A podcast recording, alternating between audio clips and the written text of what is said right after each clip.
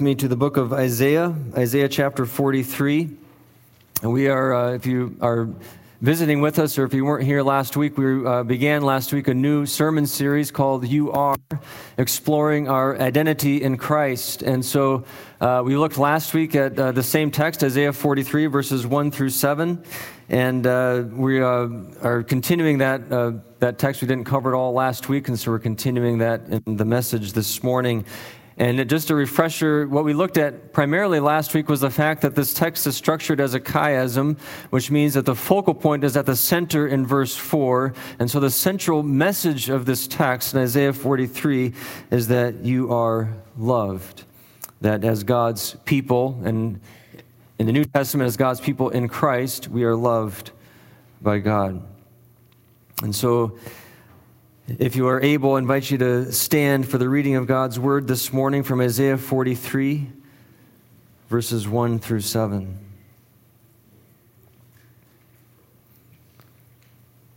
But now this is what the Lord says He who created you, O Jacob, and he who formed you, O Israel, do not fear, for I have redeemed you.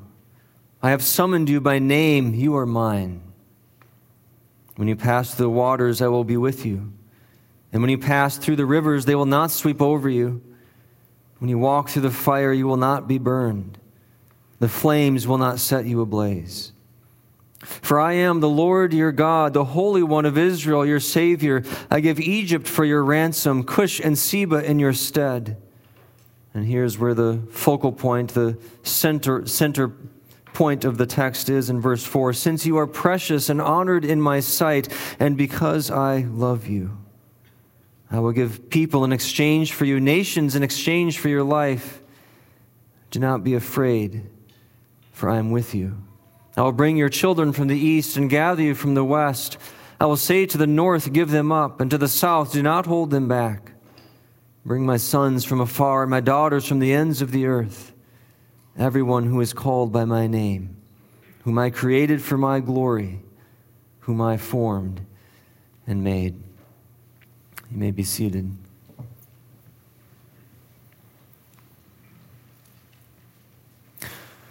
Victor Hugo once said the supreme happiness of life consists in the conviction that one is loved. And if that is true, then we have all should be supremely happy. Because God says to us through these words of Isaiah, You are loved. And as we saw last week, that is the central message of this text, and that is who we are in Christ, that we are loved by God. And when you read the, the, this, this whole text, these verses, through the, the lens of God's love, we see, as I mentioned last week, four specific facets of God's love in these verses. And we looked at the first one last week, which is that God loves us with an undeserved love. And so, for the remainder of our time this morning, we're going to look at the remaining three facets of God's love in these verses. And the first one is that God loves us with an elective love. So God says to his people in verse 1 I have called you by name, you are mine. And then again, because remember, these are parallel sections in this text, so go back, back down to verse 7, which is the parallel statement. God says again, He refers to His people as everyone who is called by my name, whom I created for my glory, whom I formed and made. Well, this is the language of election. In fact, in Hebrew, that expression, called by my name, has the sense of being chosen.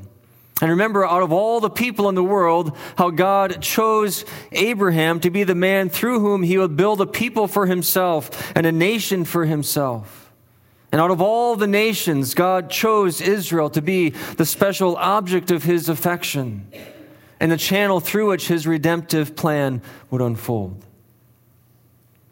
And of course, what God says here through the prophet Isaiah is an echo of what Moses said to the people of God back in Deuteronomy chapter 7. If you remember that scene as Moses was preparing the people to enter into the promised land, he reminded them who they really were. He reminded them about their identity as God's chosen people.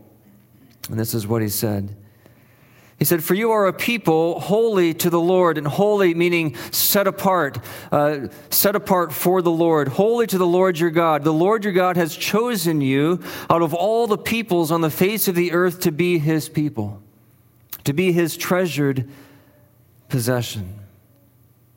And he goes on to say, in words that, that uh, remind us of what we looked at last week, he goes on to say that they were chosen not because of their inherent worth or value, but simply because, of, because God, in his sovereign grace, loved them. And so he said, The Lord did not set his affection on you and choose you because you were more numerous than other peoples. It's not because you were you know, so, so great of a people, such a great nation, that God said, I'm going to choose that nation to be, I'm going to choose that people to be mine. Look how great they are. No, Moses says, For you were the fewest of all the peoples. But it was because the Lord loved you that he brought you out with a mighty hand. God loves us with an elective love. And the prophet Ezekiel describes this elective love of, of God in even stronger terms. He says the people of Israel were like an unwanted baby, thrown out into an open field and left to die. And God came to them in their despised condition and chose to love them and draw them to himself. And so Ezekiel says of the Israelites, On the day you were born, your cord was not cut nor were you washed with water to make you clean, nor were you rubbed with salt or wrapped in cloths. No one looked on you with pity or had compassion enough to do any of these things for you. Rather, you were thrown out into the open field.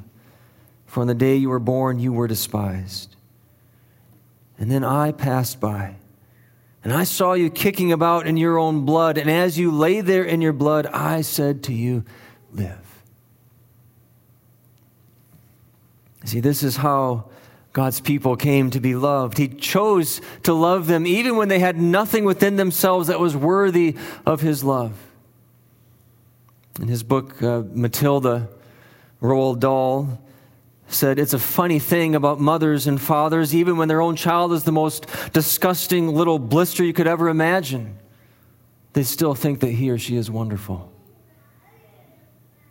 That's the way it is with God and his people, isn't it? He looks upon his disgusting little blister of a people, despised and kicking about in their own blood, and he says to them, I have called you by name.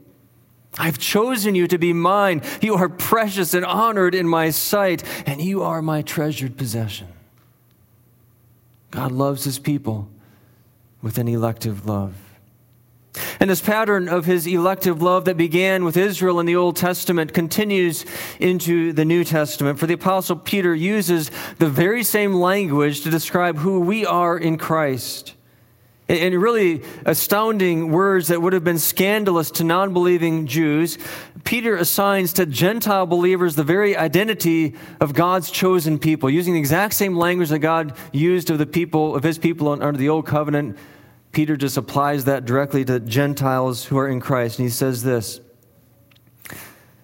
Again, speaking to Gentiles, you are a chosen people, a royal priesthood, a holy nation, God's special possession, that you may declare the praises of him who called you out of darkness into his wonderful light. It is purely by God's gracious election that Gentiles can be described as God's chosen people and his treasured possession, a holy nation. It is only by his elective love that we've been called out of the darkness into his light. You see, apart from Christ, we were dead. We are dead in our sins, objects of God's wrath, consigned to a life of emptiness and darkness. But in Christ, we're given a new identity as the people of God. And so Peter goes on to say, Once you were not a people, but now you are the people of God. Once you had not received mercy, but now you have received mercy. Or as the Apostle Paul put it, uh, As for you, you were dead in your transgressions and sins, in which you used to live when you followed the ways of this world and of the ruler of the kingdom of the air. And what changed that condition? But because of his great love for us, God, who is rich in mercy, made us alive with Christ even when we were dead in transgressions. It is by grace you have been saved. Do you see what a glorious truth that is? trapped in darkness, brought into light, dead in sins, made alive with Christ, objects of wrath, made to be God's treasured possession. This is who we are in Christ. God loves us with an elective love. The second facet of God's love that we see in these verses is that He loves us with an ever present protective love. God says, When you pass through the waters, I will be with you. And when you pass through the rivers, they will not sweep over you. When you walk through the fire, you will not be burned. The flames will not set you ablaze. Now, notice what God does not say in this familiar verse. He does not say that He will spare us from trials and afflictions. In fact, He really says the opposite. He says that, that we will experience these things. He says, when you pass through the waters, and when you pass through the rivers, and, and when you walk through the fire. As God's people, we, we will go through hardships and afflictions. Jesus said the same thing. He promised that those who follow him will endure hatred and persecution and opposition and suffering. John Calvin said, The Lord has not redeemed you so that you might enjoy pleasures and luxuries, but so that you should be prepared for enduring all kinds of evils. Well, that's a strong statement. The Lord has redeemed you. That's good news. He's redeemed you, but He says, not so that you might enjoy comfort and luxury and, and have a life of ease. He has redeemed you so that you would be prepared for enduring all kinds of evils. So, God does not give us in, in this verse a, a free pass from suffering. But what He does give us is a promise of His protective presence. He says, When you pass through the waters, I will be with you. Then He says it again in the parallel statement in verse 5 Do not be afraid, for I am with you.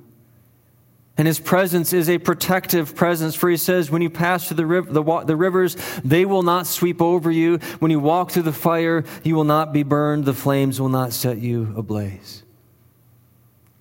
Now, from Isaiah's perspective, let me just point this out. Uh, we, see a specific illustration of this promise in Israel's past, and we see a specific fulfillment of this promise in Israel's future from Isaiah's perspective. So, in the past, the protective presence of God was with his people when he brought them up out of Egypt. And they passed through the waters of the Red Sea, and God was with them. And they passed through the rivers of the Jordan, and the, and the rivers did not sweep over them. In the future, again, from standing in Isaiah's shoes, in Isaiah's future, the protective presence of God was with Shadrach, Meshach, and Abednego in the blazing furnace. And they walked through the fire, and they were not burned and the flames did not set them ablaze. And these sort of historical events stand as symbols of God's promise to his people throughout the ages. That we will go through trials and afflictions, but God promises to be with us in them and to protect us from being overcome by them. He loves us with an ever present protective love. But if we're honest with ourselves, I think one of the challenges with this promise is that it can be so hard to believe it when we are in the midst of those trials and afflictions.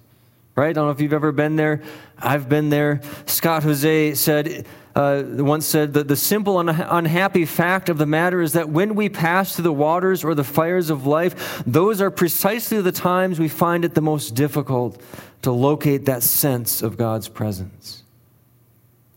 And the pain of our affliction can so easily blind us to the signs of his presence. So when we're in the midst of it, we don't necessarily feel or see or, or have this, this, this re- resounding reassurance that, yes, God is with me in the midst of them. And this is why it's so important for us to keep growing in our faith when things are going well. Because the more we cultivate a deep trust in God in the good seasons, the better we'll be able to cling to his promises in the difficult seasons. And then we'll be able to say with the psalmist that God is our refuge and strength and ever present help in trouble. And therefore we will not fear, though the earth give way and the mountains fall into the heart of the sea, and those waters roar and foam, and the mountains quake with their surging. When my, uh, my brother was in his 20s, he was going through a very, very dark season of his life. And, and one night, in the middle of the night, he was, he was driving on, on a winding country road in the woods of northern Minnesota, and the, the darkness and the, de- the depression were pressing in on him, and, and it was compelling him just to, to, to give up on life and to drive his car off the road. It was one of the low, lowest points of my brother's life. But what my brother didn't know was that while he was driving that night, in the middle of the night, my dad had awakened abruptly in the middle of the night with this overwhelming sense that something bad was about to happen to my brother. He didn't know what it was, didn't even know where he was. It just something bad is about to happen. And so he got up out of bed in the middle of the night and went to his car and just started driving. He didn't know where he was, but somehow by God's providence, he ended up on the same road. And just as my brother was round, uh, coming around a corner, about ready to run his car off the road, he saw my dad's headlights come around the corner, piercing the night. And those headlights jolted him out of his, his darkness and his depression and kept him on the road. And at such a dark time of his life, this was a profound reminder of God's ever present and protective love, that God would go to such lengths to arrange that kind of intervention to keep him safe. And of course, no one captured this facet of God's love better than the Apostle Paul, who said, What then shall we say in response to these things? If God is for us, then who can be against us? Who shall separate us from the love of Christ? Shall, shall trouble or hardship or, or persecution or famine or nakedness or danger or sword? No, he says, in all these things, we are more than conquerors through him who loved us. God loves us with an ever present, protective love. And so we have seen from last week that God loves us with an undeserved love, and now this morning with an elective love and a ever present protective love. And then finally, the last facet of God's love that I see in these verses is that He loves us with a redemptive love. He says in verse 1 Do not fear, for I have redeemed you. And the word redeemed is a translation of the Hebrew word ga'al. Uh, the basic meaning of the word is released by means of payment. And the payment or the, the purchase price for release from bondage is often called a ransom. And so when God says that He has redeemed His people, it means in the technical sense that they were in a state of bondage and He purchased their release by paying the ransom. The ransom, the, the price paid or demanded to release a captured person or people. Well, well, how did God do that? And, and again, confining ourselves to this text, how, how do we see that in, in these verses? What did God give as a ransom? What was the price that, that God paid to release his people? Well, we find an answer in verses 3 and 4. And, and again, got to remember the context of Isaiah 43 with, with the people of Judah in exile to Babylon because of their sin. And in that context, God says the price that he paid to release his people from bondage was nations. So let me show it to you. So he says in verses 3 and 4 I give Egypt for your ransom, Cush and Seba in your stead. I will give people in exchange for you, nations in exchange for your life. Now, from a historical standpoint, there, there was a, a sense in which God literally gave these nations as a ransom for his people. God raised up the Persian Empire to conquer Babylon. And the Persian Empire released his people from exile. But that same Persian Empire would conquer the nations of Egypt and Cush and Seba. And so, in a very real sense, God gave these nations as a ransom, as a payment for the release of his people. And one of the things that I think we, we see in that, we see in these words how much God values his people and how much he loves them because he gives people in exchange for them. He gives whole nations as a ransom. And the message is that for God, no price is too high for the redemption of his chosen people, that he will go to any length to find a substitute for them. And when we come to the New Testament, we find just how much God was willing to pay just how much he was willing to give in exchange for his people. He paid the highest price imaginable for our redemption. Because he didn't give just Egypt as a ransom, he gave his one and only Son. As Jesus himself said, the Son of Man came to give his life as a ransom for many. And so, Peter says, It was not with perishable things such as silver or gold that you were redeemed, but with the precious blood of Christ, a lamb without blemish or defect, a, a, a commodity so valuable that it, that it doesn't even make nations register on the scale. John Newton was born into a Christian home in London in 1725, and his mother died when he was seven. And he joined his father at sea when he was 11. And he worked for several years on slave ships in the slave trade. And the sailing life was really hard on Newton, and he plunged deep into the ways of profanity and, and gambling and drinking. And he, drinking. He was, he was long and far on the path that leads to destruction. At the age of 18, he was publicly flogged for attempting to desert the Royal Navy. At the age of 20, his shipmates left him in West Africa, West Africa because he was such a nuisance and such a troublemaker on the ship. And so they ditched him in West Africa where he became a servant of slaves, where he was mistreated and abused by a slave owner. But then at the age of 23, on a return voyage to England aboard a ship called the Greyhound, God broke into Newton's broken world and he turned his whole life around. And he was converted on that ship, and he went on to become, as many of us know, a prolific minister and hymn writer. And in one of his lesser known hymns, he tells his own redemption story. He says, I saw one hanging on a tree in agony and blood. He fixed his languid eyes on me as near his cross I stood. My conscience felt and owned the guilt and plunged me in despair. I saw my sins his blood had spilt and helped to nail him there.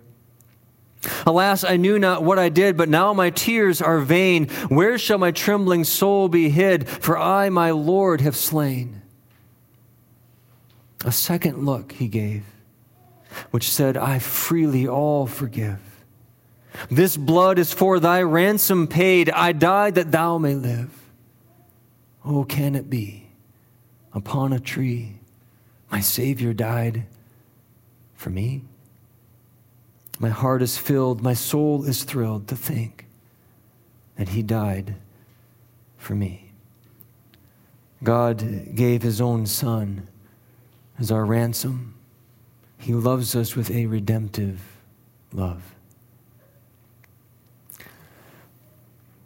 If you've been here a while, you know that I am always on the lookout for a good country song that somehow ties into the message of the text. I rarely find one. But it's Mother's Day, a message on love, and Jesus. There's a song called Jesus and Mama, and it just, I can't not go there. A song by Confederate Railroad that says this I made a wish upon a star that I could have a brand new car. I got tired of wishing, so I stole one.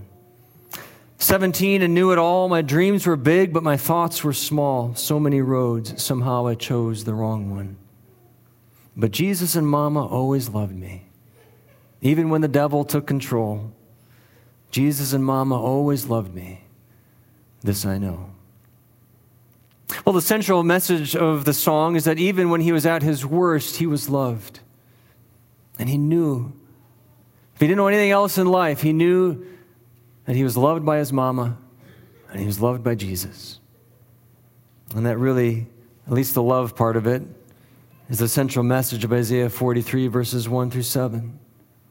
That God says to his people who were in exile to Babylon because of their sin, their God denying, God rejecting, God rebelling, people offending sin, God says to them, You are loved.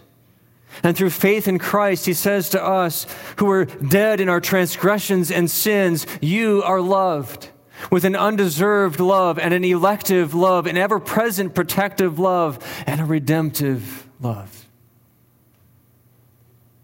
May we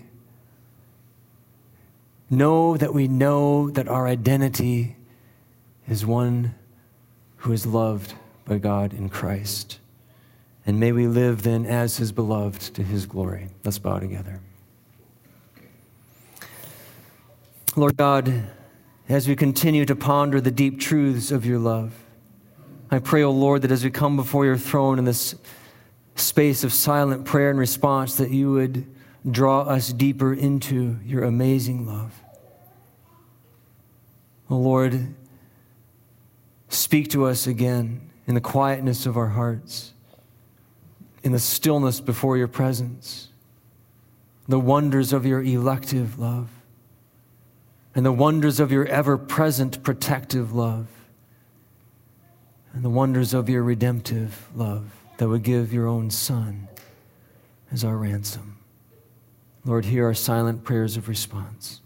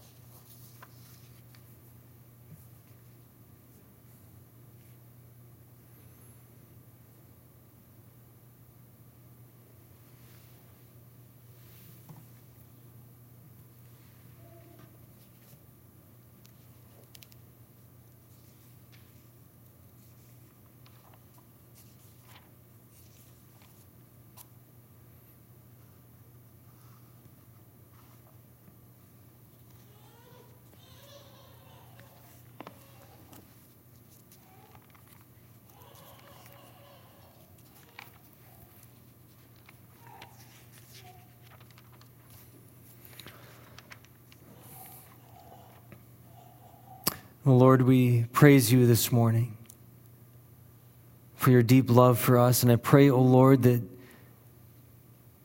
that more and more, moment by moment, day by day, you remind us of our identity in Christ as those who are loved by you. May we live into that identity. And may we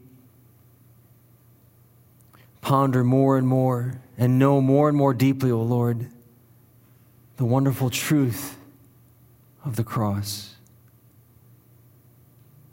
How can it be that I should gain an interest in the Savior's blood? Died he for me who caused his pain, for me who caused his bitter death. Amazing love. How can it be that you, my Lord, should die for me? In Jesus' name we pray. Amen.